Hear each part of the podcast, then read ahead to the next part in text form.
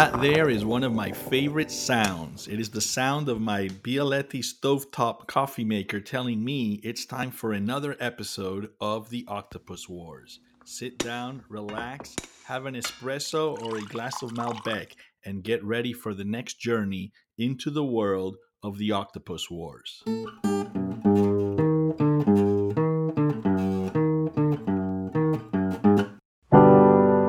Our program today begins with a letter from Frank, the cattle rancher from Tennessee. We, the cattle ranchers in Tennessee, know of a Pantano who fell asleep by the watering holes. Frank, thank you very much for your letter. Um, we will get to the bottom of the Pantano tale, Pantano el hombre verde, Pantano the green man. And yes, he was a drifter and he would sleep near the watering holes for the cattle. And we will get the archives out and provide you with the official account. So please stay tuned. We will also present then a letter that we received from Thailand from Andrew. And his letter corroborates uh, what you mentioned about the mysterious Pantano and how Pantano contributed to Argentine society. Upon hearing these tales, listeners from all around the world naturally ask themselves, what, what is this term? What does this mean? What does empacho mean? What does dulce de leche mean? And so um, I think it's very important, uh, just to be accurate historically, to define these terms for our listeners. And fortunately, we have definitions for these terms that are provided by the historical figures who used them. Um, so we have some definitions provided by Catface Laguna, some provided by Dr. DeVartolo. Uh, for example, empacho. Now, when I was little, um, I had the procedure of sacar el empacho, which means to remove the empacho, done to me several times. But I will not attempt to define uh, the term myself. Instead, I will use um, the definition provided by Dr. DeVartolo, esteemed Dr. DeVartolo. And Dr. DeVartolo writes Empacho, a stomach ailment caused by blockage in the digestive system. It results from diets that are rich in fat and protein but lacking plant material. Its treatment involves repeatedly pulling on the skin, or cuero, which means leather, uh, repeatedly pulling on the skin, or cuero, from usually a child's back. The tugging of the skin starts right below the neckline and terminates near the coccyx. These tuggings and pullings of the skin, which are painful, produce a loud popping sound. After receiving such a treatment, children no longer complain about empacho or about any other ailment and are considered to be cured permanently.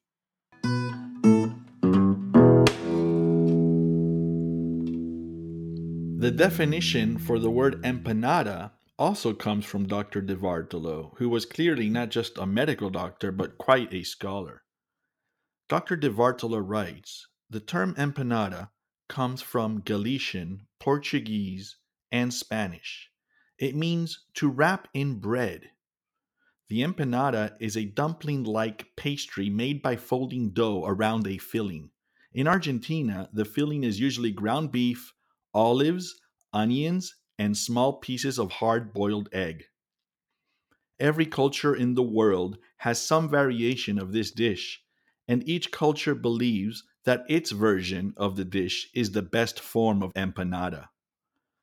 In Mendoza, debate surrounds whether empanadas should be baked or deep fried.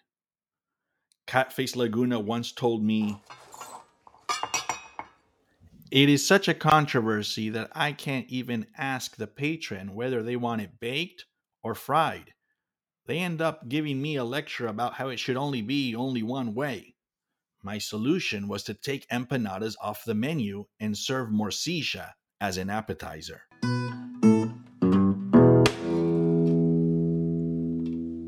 Now, for those of you who don't know, morcilla is blood sausage. Our next definition comes from Don Boca. Now, Don Boca is the father of Lucho from episode one. And Don Boca provides us with a definition of the very popular dulce de leche. And the definition provided by him is as follows caramel boiled with milk instead of water. While Tesla and Marconi may have invented the radio, which is a modern day nuisance, we Argentines invented dulce de leche, which brings peace to the mind. And our last definition for today is of parrillada, which in English would be barbecue. And it is provided to us thanks to our beloved Catface Laguna. And Catface writes Parrillada is a mixed grill of various meats, including sirloin, skirt steak, sweetbreads, blood sausage, kidneys, chinchulines, which are intestines, and chorizo. At El Pinguino, it is customary for the caballero to order the parrillada, which he eats with his own knife, but for the lady to order a small salad of cucumber and tomato. Every waiter knows that both parties eat only the parrillada and that no one ever touches the salad. For this reason, and to not be wasteful in the eyes of the Almighty, we waiters prepare only one dish of salad per day and serve that same dish over and over all day long.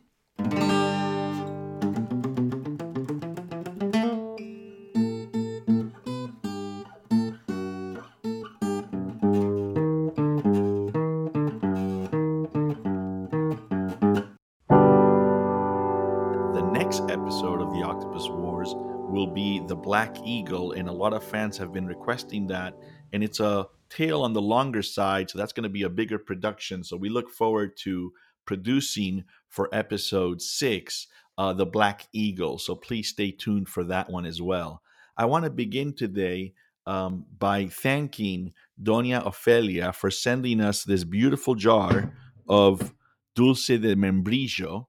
And dulce de membrillo is a type of quince paste or quince jam. And if I look up here the official definition, uh, if you give me one second,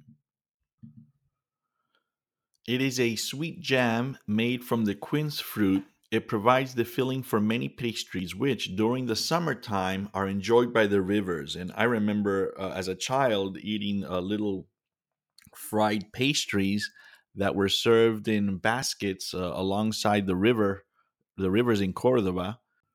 So I would like to thank uh, Doña Ofelia for this wonderful um, treat. I will definitely enjoy it. And Doña Ofelia gave it to us with a note, and the note says, "This is the kind of membrillo that Lucio would have brought to Doctor De Vartolo." So Doña Ofelia is, is referring to episode one, and this is the exact type of membrillo that Lucio would have brought to Doctor De Vartolo.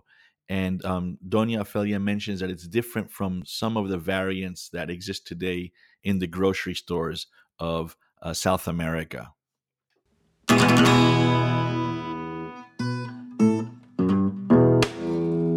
I encourage all the listeners and fans of the Octopus Wars to visit our website. Uh, on the website, and there's a link attached to uh, the podcast, we have a fans corner section, and I've been receiving uh, drawings and and illustrations from around the world, and we have one from Eric Weiner titled "Catface Laguna Holding an Onion," and in parentheses, the eye of the translucer. Well, I don't want to give away the ending of that tale, which was episode two, but uh, it's a beautiful drawing, and you could see um, Catface Laguna sitting on a crate of onions and holding an onion. And next to him, there is the sign for El Pinguino restaurant. We also have the drawing I mentioned previously uh, of the translucer by John Enzo Rizzo. Um, and that is a beautiful drawing, and you can see there and written on there it says unseen by all and heard by none. And it's the whole uh, passage about the translucer going through the canals of Venice. Also on that website, on the fans corner, you will see Doña Maria Falsone. She sent us a photograph of the onyx pillbox that actually belonged to Dr. De Vartolo, and that was on his desk. Um, the the desk of Dr. DeVartolo was explained in great detail in, in, in account. We have now a photograph of this. It's a kind of an amber color, perhaps it's more greenish, but it's an onyx pillbox that belonged to the famous doctor. Last, there is a beautiful photograph of the Andes with this mysterious mist above it. And this photograph was sent in by Juan Arauco.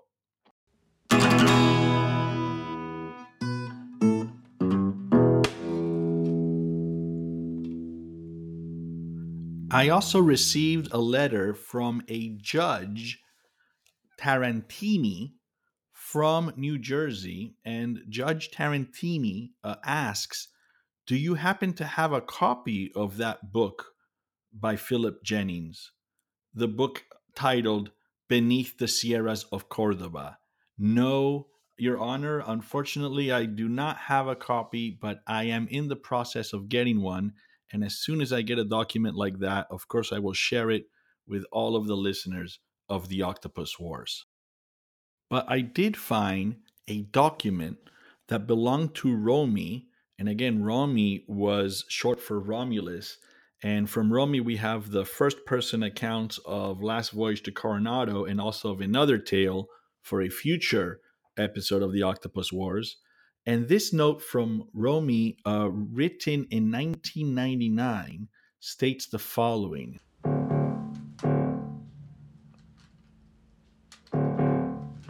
To the best of my knowledge, the following stories are all true. Hence, this is really a book of history a history of the social, natural, and unexplained events that took place in a traditionally overlooked region of the world, the winemaking immigrant province of Mendoza, Argentina. Mendoza was the land of mountains, condors, giant sycamores, and Italian immigrants who worked in the wineries and vineyards. The events here reported occurred at a time when the rest of the world was grappling with war and devastation. Now, in the year of 1999, there are many excellent books on the subject of World War II, but none treating the magical events that have lived only in my memory. My academic disposition compels me to report and archive these stories with the necessary appendices and annotations so that the events can enter the mind of everyone and thus become a brief chapter in our story of the world. Signed, Romy, December 1999. About these uh, tales, Professor Jacques Elisande Champignon from France, um, a, a Vengate scholar, as we will learn later, um, and also a professor of um, philology and dialectical hermeneutics. Professor Elisande writes These tales contain the truths that reality lacks. That is, the tales contain the truths that reality lacks. And adds, if this statement is false, then it is true. Hmm, well, this is quite deep and interesting. I, I guess if a statement is stating this statement is false and the statement is false, then it is true. I will have to think about this some more. Um, it sounds if the statement is false, then and if it's it is false, it must be true. Well, anyway, I'll have to spend some time thinking about this as I spend a lot of time thinking about other statements by the very uh, profound and deep uh, Professor Jacques Elisande, of uh, professor of dialectical hermeneutics and philology and a Vengate scholar. I really appreciate uh, his insights and welcome them. And I'm sure I will learn more about the world by studying this uh, statement of his that these tales are more contain more truths than are contained in reality.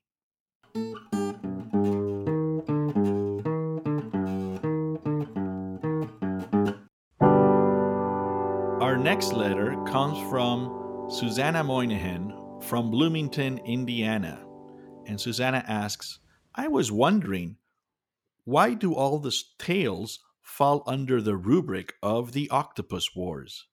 Susanna, this is a great question, and I do have some documents that begin to provide an answer For now, this is all we have so far, but I'm sure that future episodes of the Octopus Wars will clarify this matter still further. No one's life is a straight run through, said Eusebio Spelga to his mirror image. Against the bathroom wall of a small pensione off the street Libertador, a frameless mirror in autumn moonlight created a portrait of a man lost in an abyss of sadness.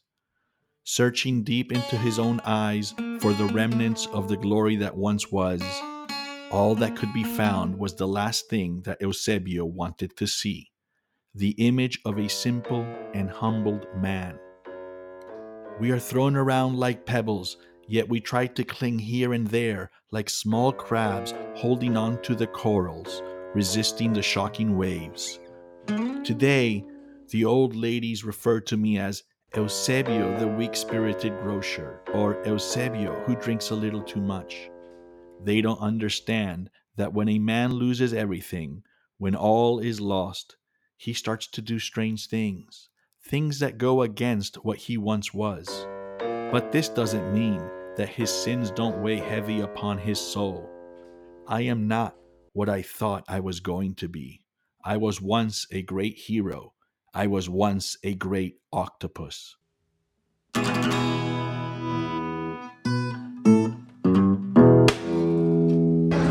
Hi, I'm Andrew from Pattaya City in Thailand. Years ago, I heard a funny story about Pantano, the drifter. I would love to hear it again. Thank you.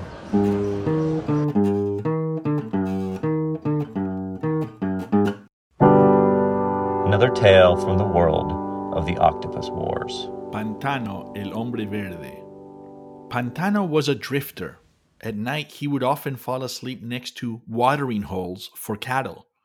This caused him to contract some kind of algae infection, which made his skin a bit greenish, hence the name El Hombre Verde, which means the green man.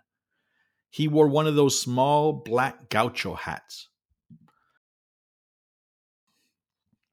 Society thought he was useless, just your usual vagabond, but he wasn't. The campesinos started noticing that in whatever town Pantano slept, that town would then be rid of bedbugs. So one family from every town would invite Pantano over for supper and to stay the night. Because wherever town he went to and wherever he slept, that town would then be free of bedbugs. Pantano would bring with him a large canteen filled with a special campesino moonshine made from the seed of the Malbec grape. And this was a very, very strong moonshine. The rumor was that before going to sleep, Pantano would rub his hands together excitedly and say, I have a little treat for you, my little friends. You will really love what I brought you tonight. He would then gulp down the moonshine. When lying on the bed and right before falling to sleep, he would say, Come and get it, bloodsuckers. The next day, on the streets and sidewalks of Mendoza, one could see intoxicated bedbugs zigzagging everywhere, crawling aimlessly. The streets were full of these critters, who were near death because of the potent moonshine they had ingested. Entire families, boys and girls, would come out and stomp on the bed bugs with sandals and flip flops. This was quite a fun ruckus. And that would be the last of the bedbugs, all thanks to Pantano, el hombre verde.